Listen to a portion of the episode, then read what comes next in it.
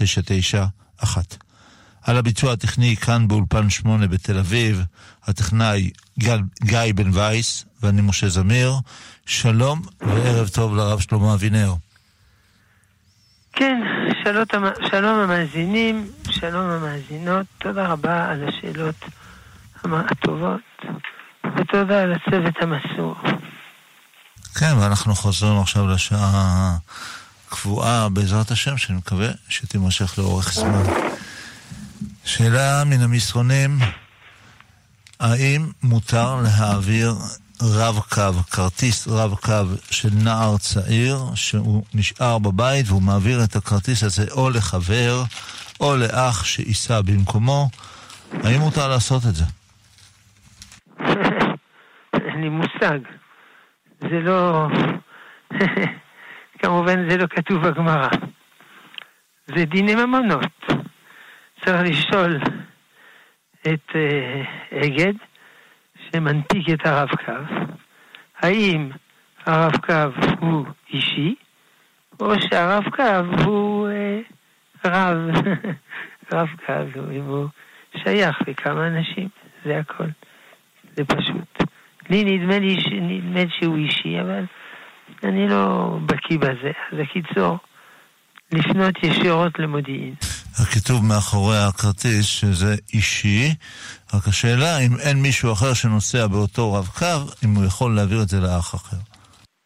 זאת אומרת, השאלה היא, אף על פי שזה אישי, האם זה כולל, האם אח זה נחשב אישי? זה השאלה. כן. אני, אז זה לא נראה.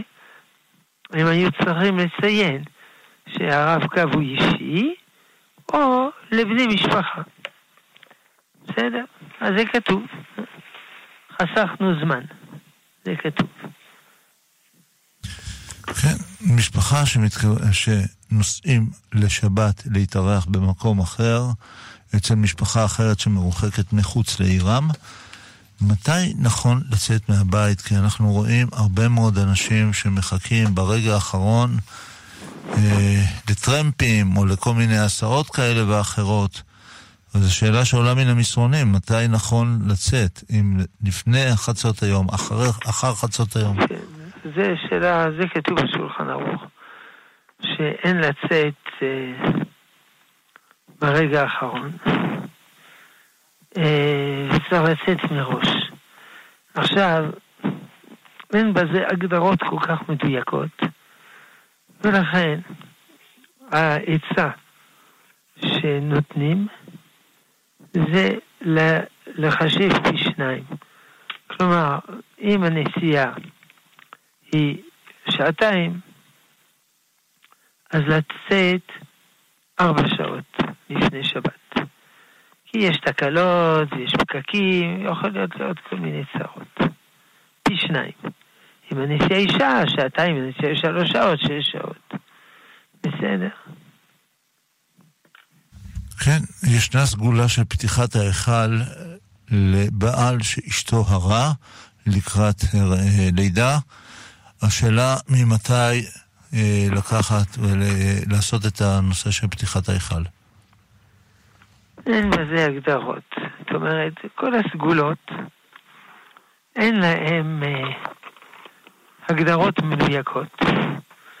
ולכן הוא יכול לעשות מתי שהוא רוצה. על פי רוב נוהגים בחודש התשיעי.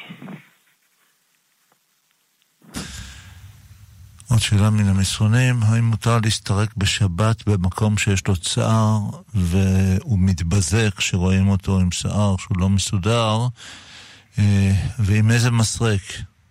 והשאלה אם יש הבדל בגילאים של הילדים, אם זה מעל גיל 13, פחות מגיל 13. ומי יכול לסרק? מסרק, כי זה עוקר שערות, אלא אפשר עם מברשת רכה. שלא עוקרת שערות. אז אני מבין שמדובר בילד שיש לו שיער ארוך. כי אם השיער הוא קצר... כן, אבל מדובר לכל הגילאים, גם מעל גיל 13, גם מתחת לגיל 13. כן, זה, זה עניתי כבר קודם, אמרתי, אפשר עם, אה, עם מברשת רכה. עכשיו אני מוסיף שאני מבין שמדובר בשיער ארוך. עכשיו, שיער ארוך הוא בעיה הלכתית כשלעצמה. אסור לגדל שיער ארוך בגלל שלושה נימוקים. א', בגלל חוקות הגויים, דבר שגויים עושים לשם אה, יופי וכולו וכולו, שחת זה נקרא, אסור. ב', בגלל אה, לא ילבש. כלומר, כל טיפול וטיפוח בגוף של הגבר הוא עובר הלא ילבש. נימוק שלישי, חציצה בתפילין. טוב, חציצה בתפילין, אתה צודק. זה נאמר רק אחרי גילמור מצווה. הנימוק הכי חמור הוא לא ילבש. אבל זה אגב, זה לא קשור לשאלה. אבל אם לא עוברים על האיסורים האלה, אז השיער הוא לא ארוך. אז ממילא נופלת השאלה. ברשות הרב אנחנו נזכיר למאזינים, אנחנו בשידור חי בכאן מורשת. שאלות ותשובות עם הרב שלמה אבינר, ראש ישיבת עטרת ירושלים ורב היישוב בית אל. מאזינים שרוצים להפנות שאלות אל הרב בהשקפה, בהלכה, בעבודה על המידות, בתפילה, בחינוך הילדים, או כל דבר שעולה על רוחכם, מוזמנים לעשות את זה עתה באמצעות הטלפון 072 333 2925 072 333 2925 או לשלוח מסרון ל-055 966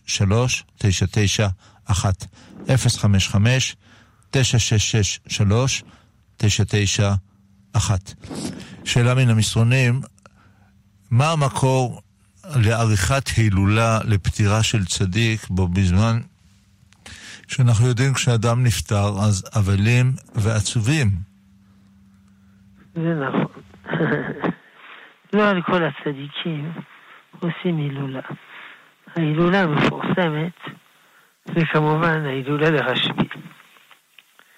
והסיבה לכך היא שאותו יום שמת רשב"י, הוא גילה הרבה מאוד סודות של תורה שהוא לא גילה לפני כן.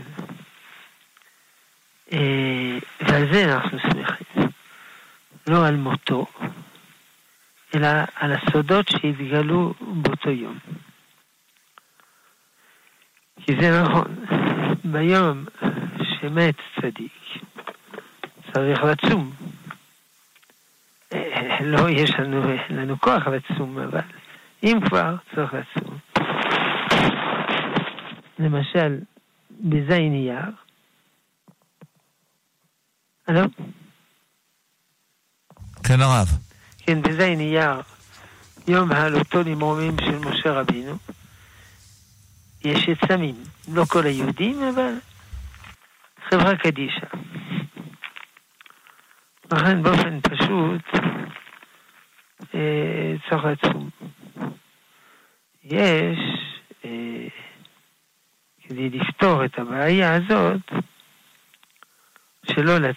לצום, למשל על אביב, כתוב בגמרא נדרים, כשאדם אה, רוצה לצום אז הוא אומר כיום שנפטר אביו.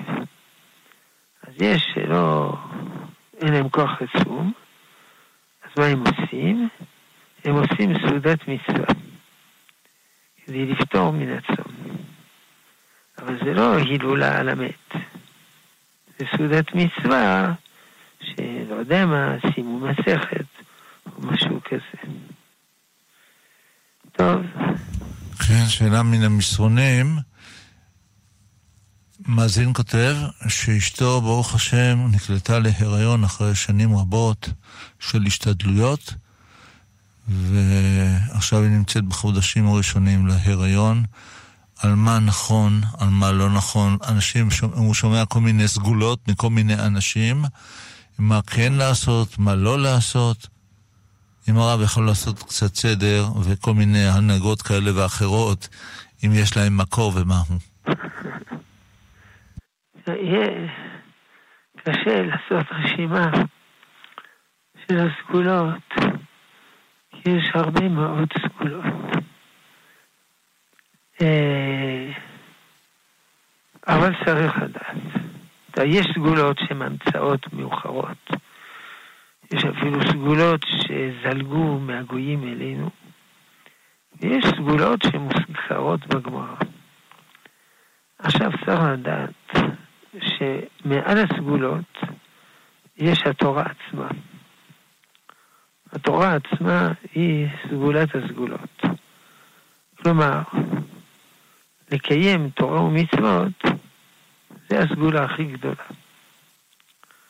כלל גדול אמר החידה, לעשות את העיקר ולהוסיף את התוספת, ולא לעשות את התוספת ולעזוב את העיקר.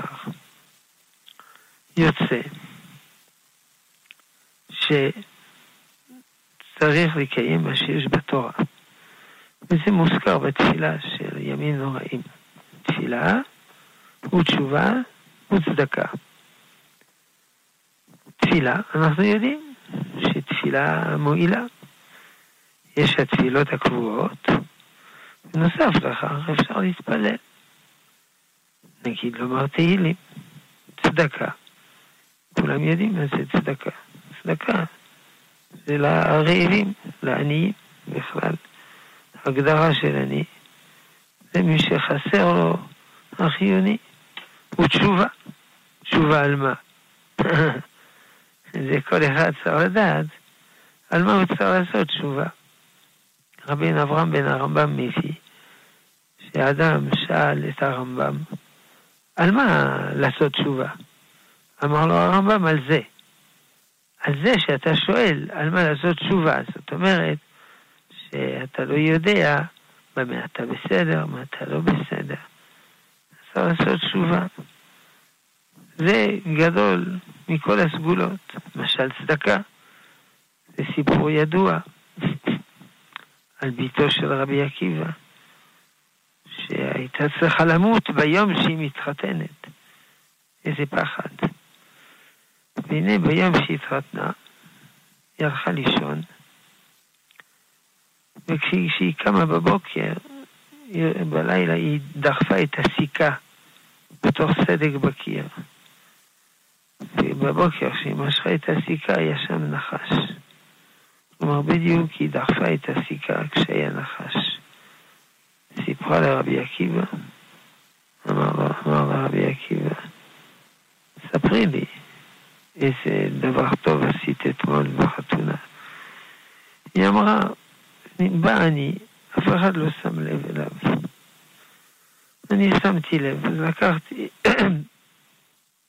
את צלחת האוכל שלי והבאתי לו. אמר הרבי עקיבא, מצווה גדולה עשית. זה מה שהציל אותך. צדקה תציל ממוות. לכן, מומלץ למי שאשתו נכנסה להיריון להרבות בתפילת תשובה וצדקה. אגב, זה מזכיר את דברי השם משמואל, שכותב בשם רבי מנחם מקוצק, לגבי מה שנקרא אה, עכשיו שובבים, שמות, אה, שמות, וארא, אה, שמות וארא, שווה ושלח, אבו אה, ושלח, יתרו משפטים, שנהגו לצום, אז הוא אומר, יותר טוב, במקום לצום,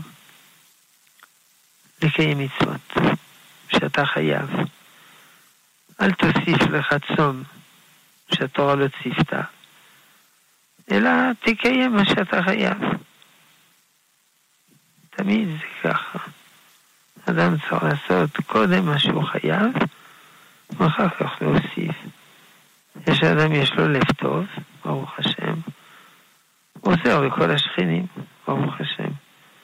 חוץ משכנה אחת, אשתו. לה הוא לא עוזר. אז הוא לא נורמלי, במחילה מכבודו. הוא לא נורמלי. יש אפילו ביטוי בגמרא. אישה אינה צרה באורחים. היא מקנאה באורחים. היא מקנאה באורחים? אומר המהר"ל, כי באים אורחים, אז בעלה מתנהג נורא נורא יפה כלפי האורחים. אז היא אומרת, ולמה כלפיי לא? שיתייחס אליי כאורחת. אז היא מקנאה. זה, זה צודק, אומר המהר"ל. טוב, אז למדנו יסוד גדול.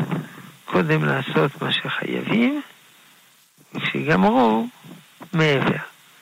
תמיד יש מדרגה, הרב קוק כותב בנושא דומה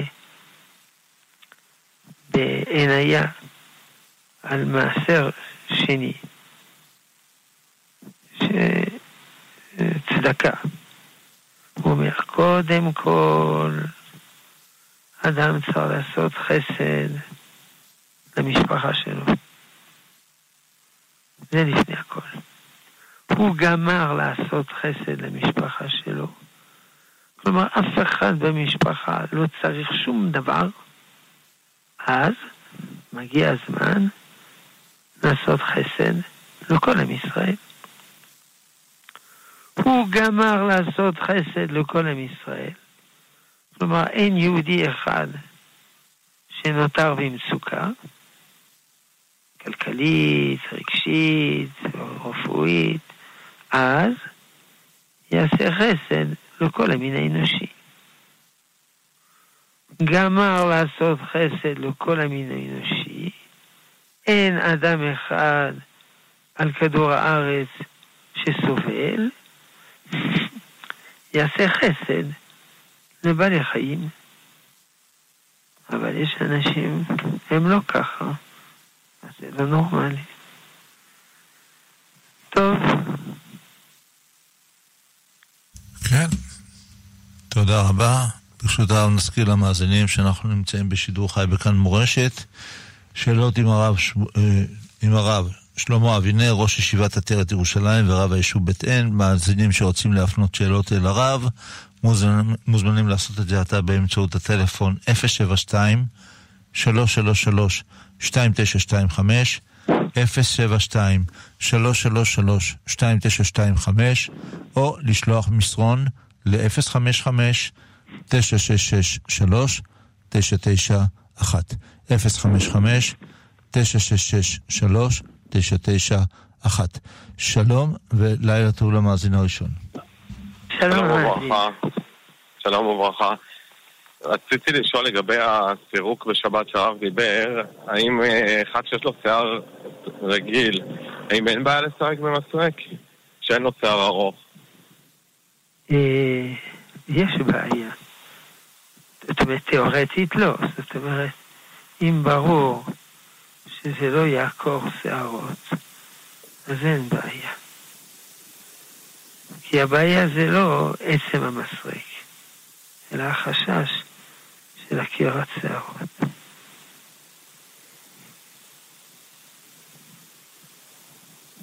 אבל אם ידוע, אי אפשר לדעת, אבל אם כן או לא.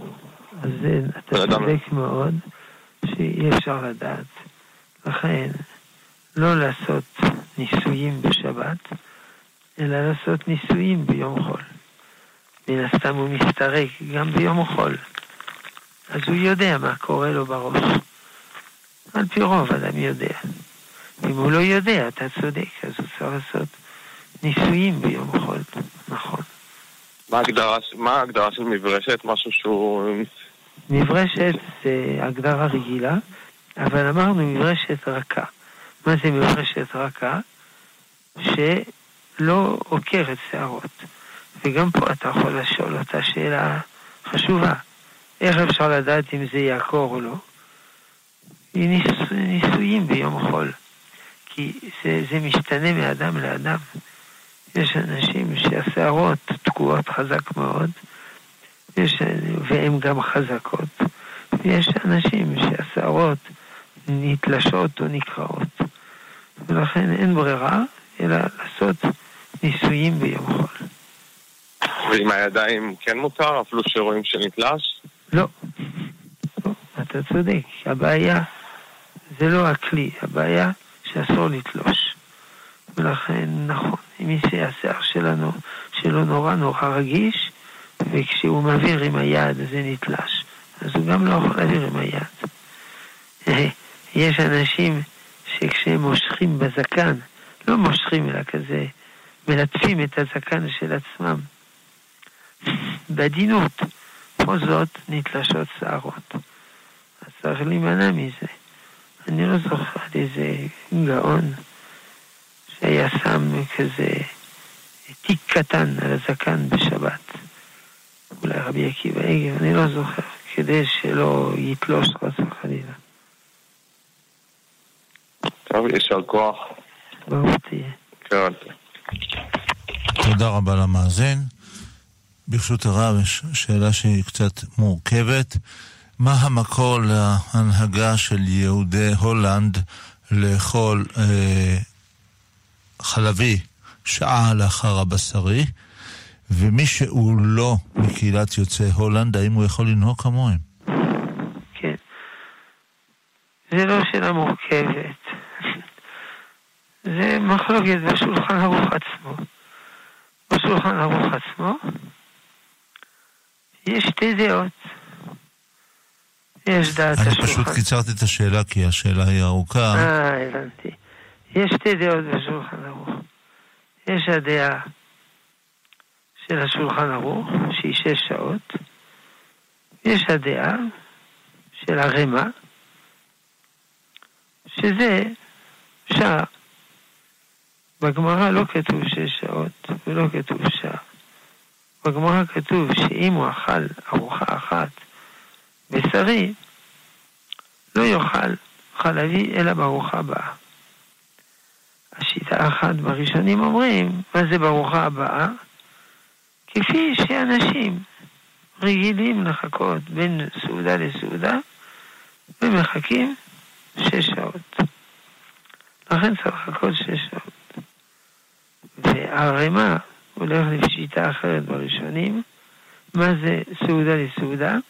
אכלתי סעודה בשרית, אה, ניקיתי את השולחן, ניקיתי את הידיים, ניקיתי את הפה, אפשר סעודה אחרת, שהיא חלבית. אבל ליתר שאת, לא מיד, אלא שעה. זו השיטה של הרמ"א. רוב היהודים בעולם קיבלו את השיטה של שש שעות.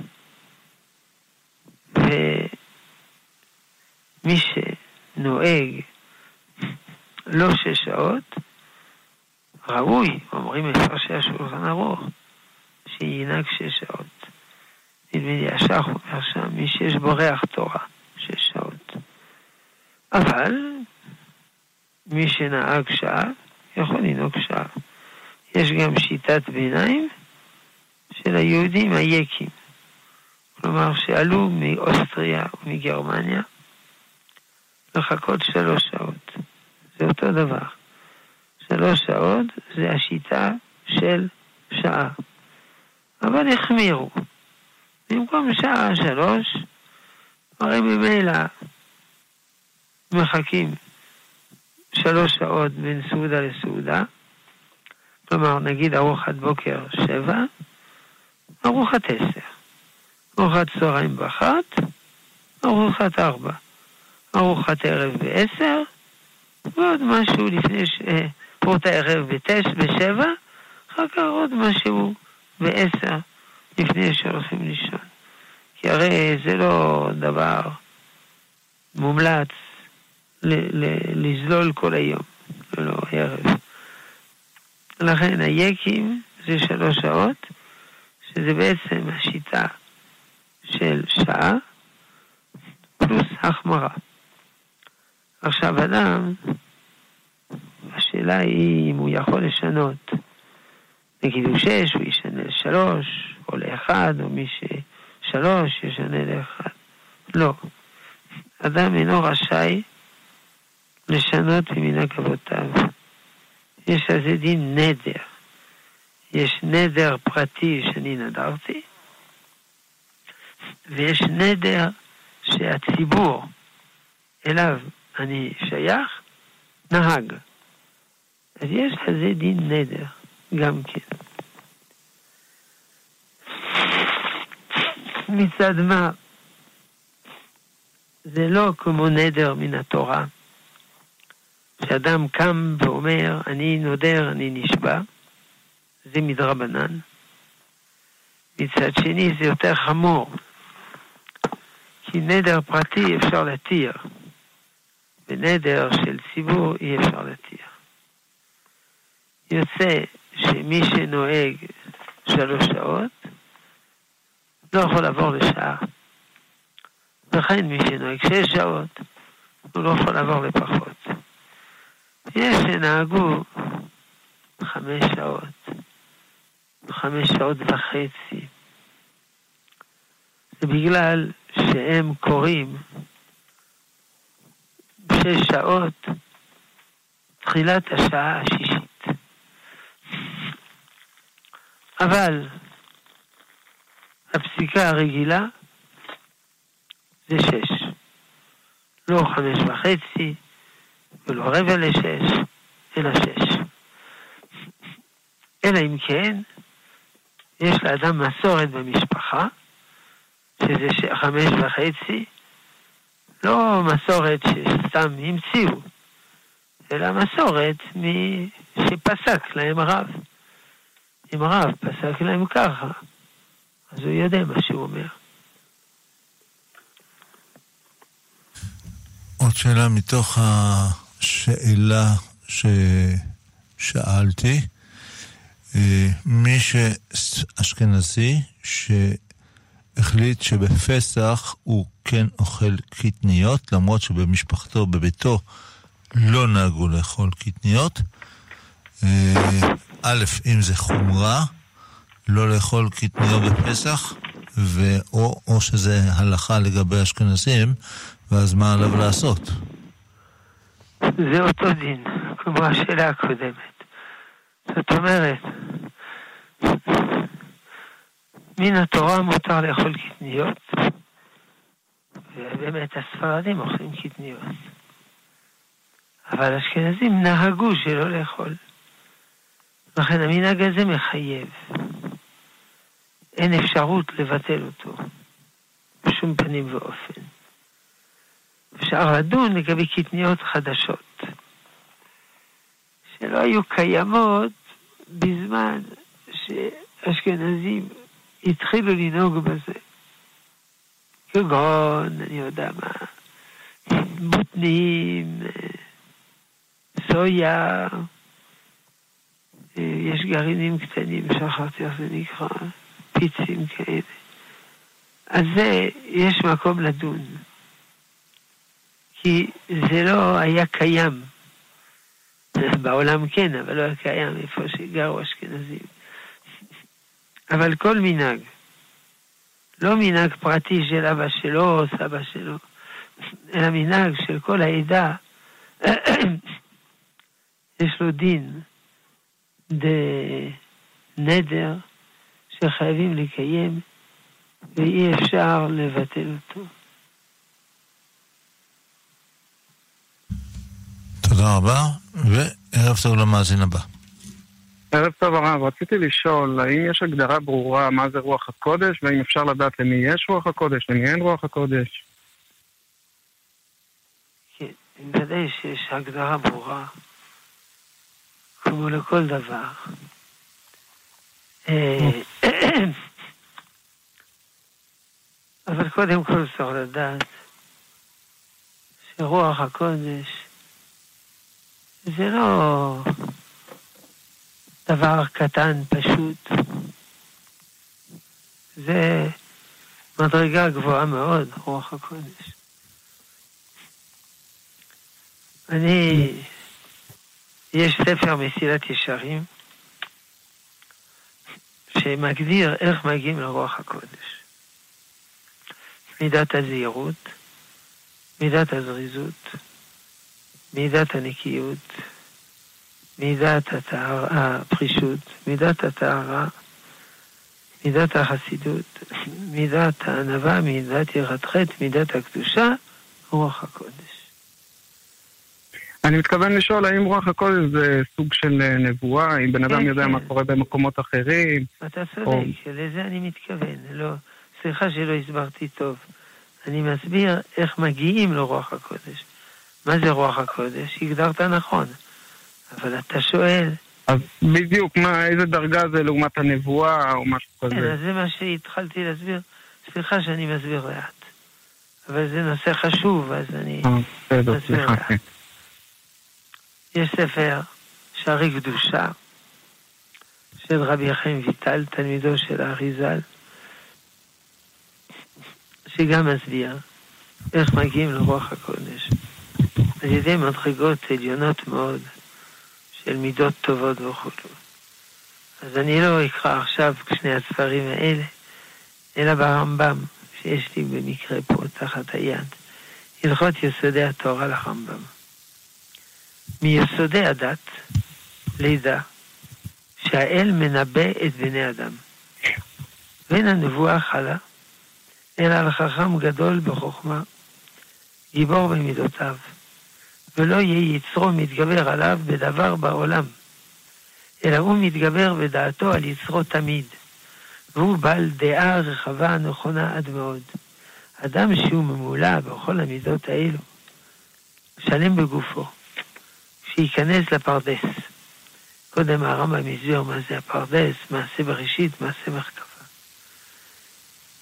ויימשך באותם העניינים הגדולים, הרחוקים, ותהיה לו דעת נכונה להבין ולהשיג, והוא מתקדש והולך. הוא פורש מדרכי כלל העם, ההולכים במחשקי הזמן, והולך ומזרז עצמו, ומלמד נפשו, שלא תהיה לו מחשבה כלל באחד מדברים בטלים, ולא בהבלי הזמן ותרבולותיו, אלא דעתו פנויה תמיד למעלה, קשורה תחת כיס- הכיסא, כיסא הכבוד, להבין באותן הצורות הקדושות הטהורות. הוא מסתכל בחוכמתו של הקדוש ברוך הוא כולה, מצורה ראשונה עד טבור הארץ, ויודע מהם גודלו, מיד רוח הקודש שורה עליו. מיד. מיד הכוונה, אה, מיד אחרי כל המדרגות האלה. זה מה ששאלת, רוח הקודש. עכשיו אתה שואל על נבואה. ממשיך הרמב"ם, ובעת שתנוח עליו הרוח, תתערב נפשו במעלת המלאכים הנקראים אישים, ויהפך לאיש אחר, ויבין בדעתו שאינו כמות שהיה, אלא שנתעלה על מעלת שאר בני אדם החכמים, כמו שנאמר בשאול, והתנבאת, והתנבאת עמם, ונהפכת לאיש אחר. כלומר, הנבואה היא מעל רוח הקודש. אה, הנבואה נפסקה לפני אה, אלפיים שנה, אבל רוח הקודש לא. הרמב"ם אומר בהמשך הלכה ה', אלו שמבקשים להתנבא, הם נקראים בני הנביאים, ואף על פי שמכוונים דעתם, אפשר שתשרה שכינה עליהם, ואפשר שלא תשרה. כלומר, אם הקדוש ברוך הוא רוצה לנבא אותו, הוא מנבא. אם הוא לא רוצה, הוא לא מנבא. הבנתי. ובן אדם שיש לו צדיק, שהעולם אומרים שיש לו רוח הקודש, הוא יכול לטעות? האם אדם שיש לו רוח הקודש יכול לטעות? בוודאי. כל אחד יכול לטעות. גם בדבר שהוא אומר ברוח תן לי הקודש? לגמור את המשפט. אני מבקש סליחה, אני מדבר לאט. גם אדם שיש לו רוח הקודש, הוא יכול לטעות, כי אם הוא נפל מהמדרגה העליונה שאמרנו קודם, כי כל אחד יכול ליפול, גם אם הוא קדוש, יכול ליפול, כי אין אדם צדיק בארץ, אשר יעשה טוב ולא יחטא. אבל אנחנו מבינים ממה שכתוב כאן, גם משה רבינו, שהיה נביא, כתוב שטעה שלוש פעמים. ההבדל היא שאני טועה שלוש מיליון פעמים, ומשה רבינו שלוש פעמים. זה לא קשור לנושא, ולא יכול לטעות. ואפילו נביא. אבל רוח הקודש זה יחידי יחידים. זה לא מה שעושים עכשיו, איזה בגטליזציה ופופולריזציה, ועושים איזה זול, שכל אחד יש רוח הקודש. זה לא נכון. כי פשוט ראיתי בפירוש הגרר למשלי בפרק ג' שהוא כותב שלכל אדם יכול להגיע לרוח הקודש, להכניע את הלב. כל אדם יכול להגיע. איך הוא יכול להגיע? זה מה שאמרתי בהתחלה. הסברתי איך לפי מסילת ישרים אפשר להגיע, איך לפי אה, אה, שערי קדושה אפשר להגיע, ואיך לפי הרמב"ם אפשר להגיע.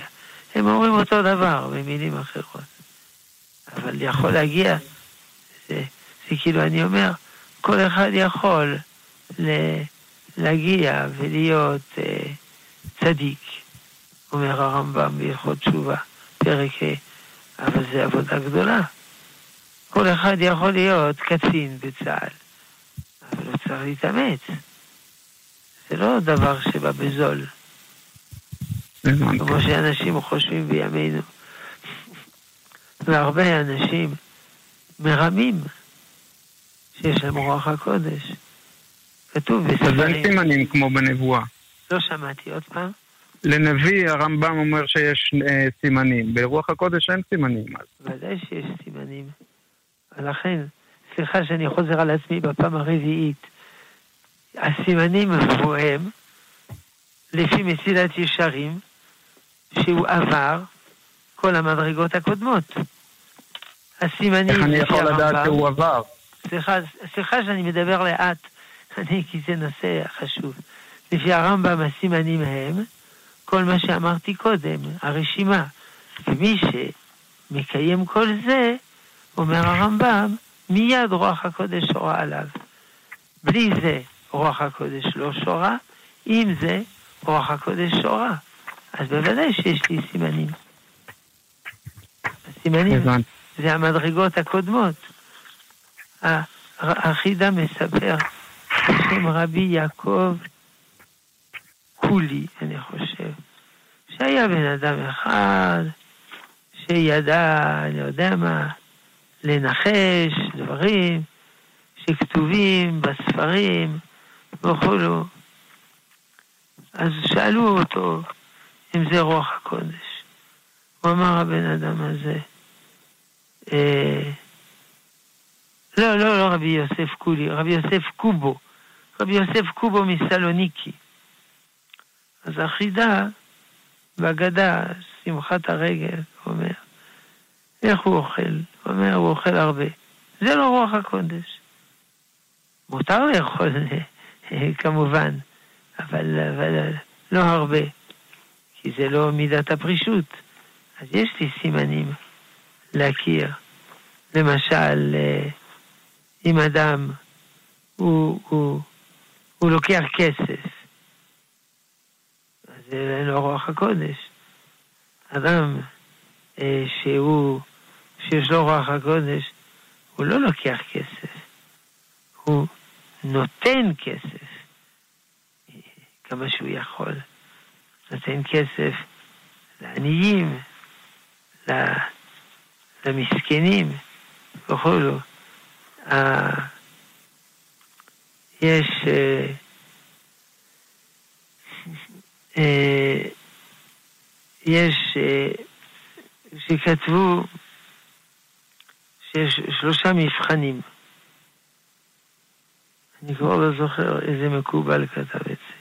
על כל פנים, הרב פוזנר אמר, כלל ראשון, שהוא לא אומר דברים חדשים ולא דברים תמוהים ולא דברים מוזרים וכו'.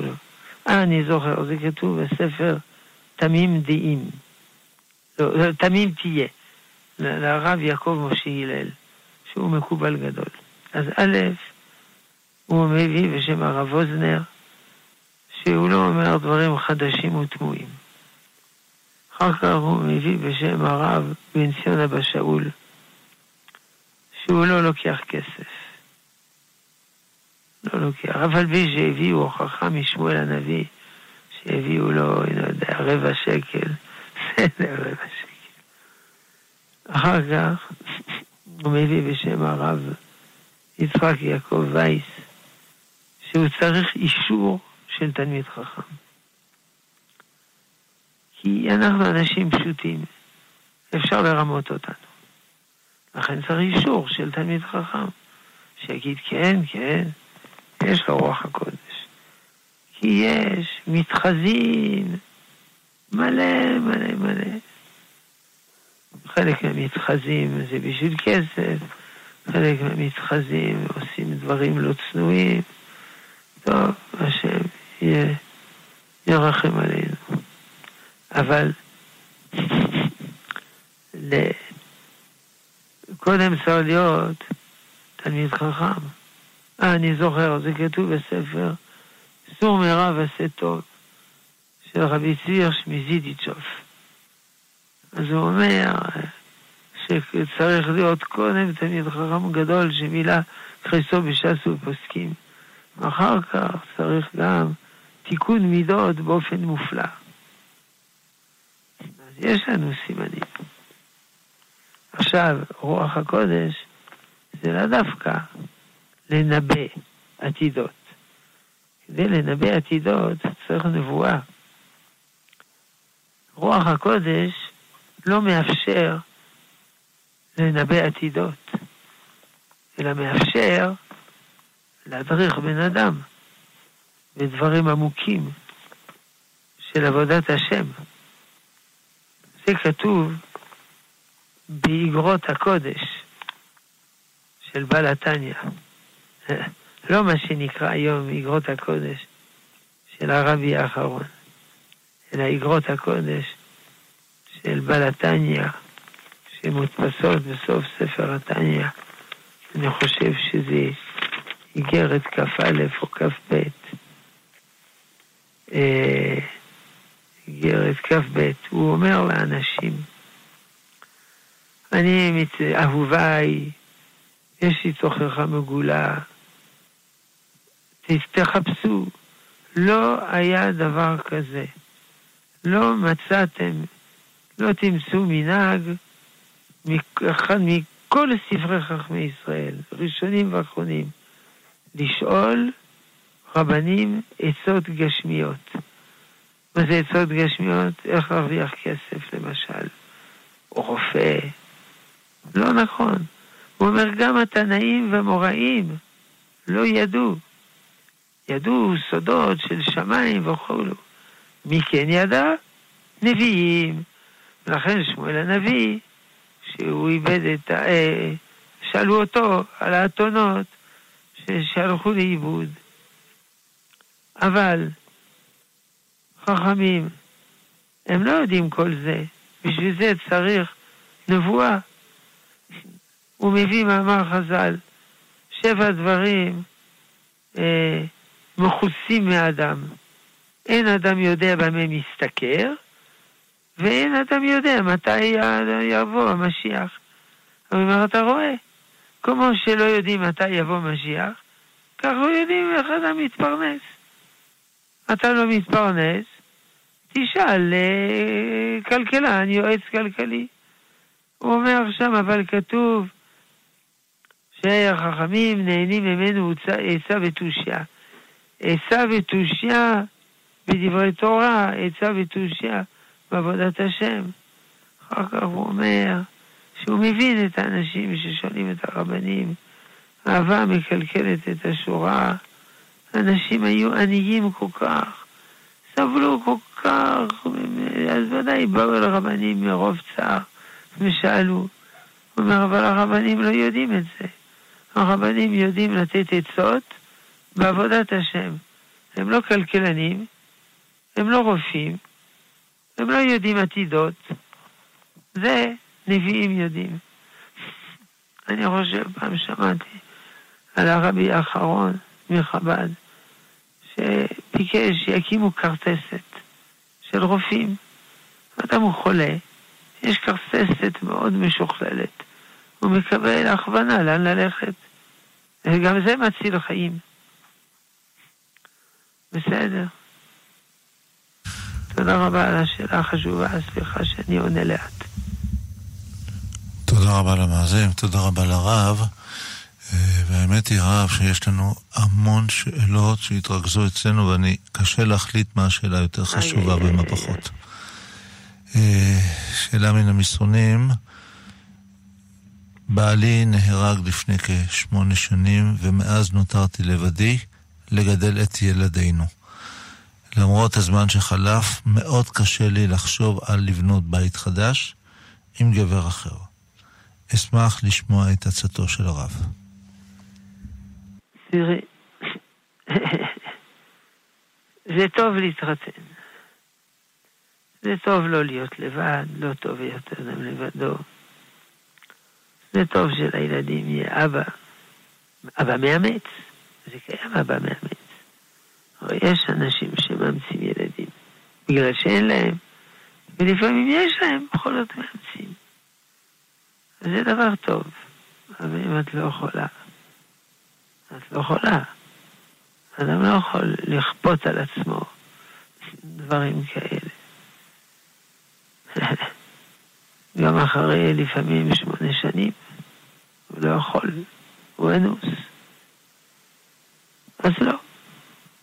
אז לא לעשות את זה. וגם כשמתחתנים עם עוד אדם, צריך אה, לבדוק שהוא אה, יהיה אבא טוב, אחרת זה חורבן. אם הוא... הרי צריך הרבה סבלנות עם ילדים. וגם עם הילדים שלנו, לצערנו, אנחנו הרבה פעמים חסרי סבלנות. מעליבים אותם, פוגעים אותם, וזה הורס אותם. ואחר כך אנחנו מתפייסים. ואם זה לא ילד שלי, אלא ילד של מישהו אחר, עוד פחות יש לי סבלנות. אז צריך לוודא היטב שהוא יהיה אבא טוב. בפרט שמדובר בילדים יתומים. על זה אני מדבר. על זה אנחנו מדברים על יתומים. שהוא יהיה אבא טוב לילדים. ו... ולא... זה גם דבר קשה לבדוק, הדבר הזה. יש הרבה אימהות, הן לא מתחתנות, שוב, אף על פי שהתאלמנו צעירות, והרבה רוצים להתחתן איתן. הן לא רוצות. הן מפחדות שהאבא החדש הוא, הוא לא יתנהג כמו שצריך כלפי ילדים. אז הם מקריבים את עצמם ואת אושרם בשביל הילדים. אז אני לא יכול להכריח אותה, אבל בדברים כאלה, זה באמת לא שאלות שאפשר לפתור במסרון. זה שאלות יותר מדי אישיות. הייתי מציע לה שתתייעץ עם החברות, שהיא נותנת בהן אמון, שיכולה לפתור, לפתוח את סגור ליבה, ולספר להם כל מה שעובר עליה. ואולי יעזרו לה לעכל.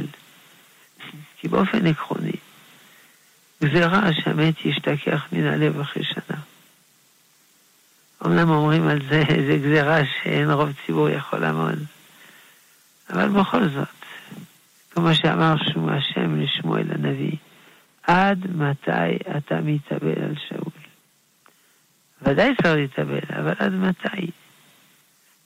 אז גם, היא צריכה להתאבל על בעלה, אבל אי אפשר להתאבל עד אינסוף. צריך להתחיל חיים חדשים. זה לא קל לעשות את זה. זה לא קל אחרי שנה לעשות, לפתוח דף חדש. אבל כמה שאפשר צריך לשאוף לדבר הזה. ככה ראוי גם בשבילה, גם בשביל הילדים. וצריך עזרה לפעמים של מישהו אחר כדי לעכל את המצב הקשה הזה. כן, יש פה עוד הרבה הרבה שאלות, ואני אשאל עוד שאלה אחת, אבל אה, אם אפשר בקצרה, כבוד הרב. בקצרה. הדיברות הראשונות הן שיש רק את השם ולא לסגוד או להעריץ או להשתעבד או להתבטל לאף אחד אחר לעולם. אז איך אה, ישנם אנשים שעושים בדיוק כך לרבנים, לבני זוג, להורים ולדמויות מפורסמות? כן, פולחן האישיות. השאלה אם זה לא עבודת אלילים. נכון. צריך לכבד הורים, אבל לא צריך להגזים. אם ההורים אומרים לעשות דבר אסור, לא לעשות. ואם אם ההורים מחליטים, אתה תתחתן עם זאתי, אתה תלמד מקצוע זה, הוא לא חייב. גם כלפי רבנים, ודאי זה דבר גדול, כבוד תלמידי חכמים, הערצת תלמידי חכמים, ליכוד תלמידי חכמים, אבל גם בזה אומר הרב קוק בספרו אורות, בפרקים שנקראים אורות ישראל. צריך להיזהר לא להידבק בחסרונות של אותם אנשים קדושים. אבל הם קדושים. הם קדושים, אבל הם בני אדם. ואין אדם צדיק בארץ אשר יעשה טוב לחטא. מרי חיסרון עלול לגרום נזק. לדבק בצדיק הרבה יותר לאין ארוך ממה שזה גורם אצל הצדיק. סיכום, לא להגזים בדבר הזה. בשום דבר בעולם אין להגזים. הדבר הכי טוב שבעולם, הקיצוניות מזיקתו. אפשר ללכת בדרך האמצע ולא להגזים בשום דבר. פעם שאלו את הרבי מגור, ובאמונה בשם. לא להגזים. לא, לא להגזים. אדם בא אל השיר, הוא אומר, אני רעב, תן לי אוכל. אומר השיר, לא, צריך אמונה בשם. לא נכון, הוא מגזים. טוב, הגענו לסוף. תודה רבה המאזינים, תודה רבה המאזינות על השאלות החשובות בשביל עם ישראל. תודה רבה לרב שלמה אבינר, ובעזרת השם נשתמע בשבוע הבא. מיד לאחר חדשות השעה 11 נשדר עליכם את שיעורו השבועי של הרב בניהו שמואלי, ראש ישיבת המקובלים נהר שלום בירושלים, ולאחר חדשות השעה 12 התוכנית מדברים איתכם ז'וז'ו אבוטבול אורחים ואתם המאזינים הרוצים להשתתף בתוכנית מוזמנים לעשות את זה בשעת התוכנית. תודה רבה לטכנאי גיא בן וייס, ואני משה זמיר, היינו בכאן, באולפן שמונה בתל אביב. המשך האזנה טובה לכאן מורשת.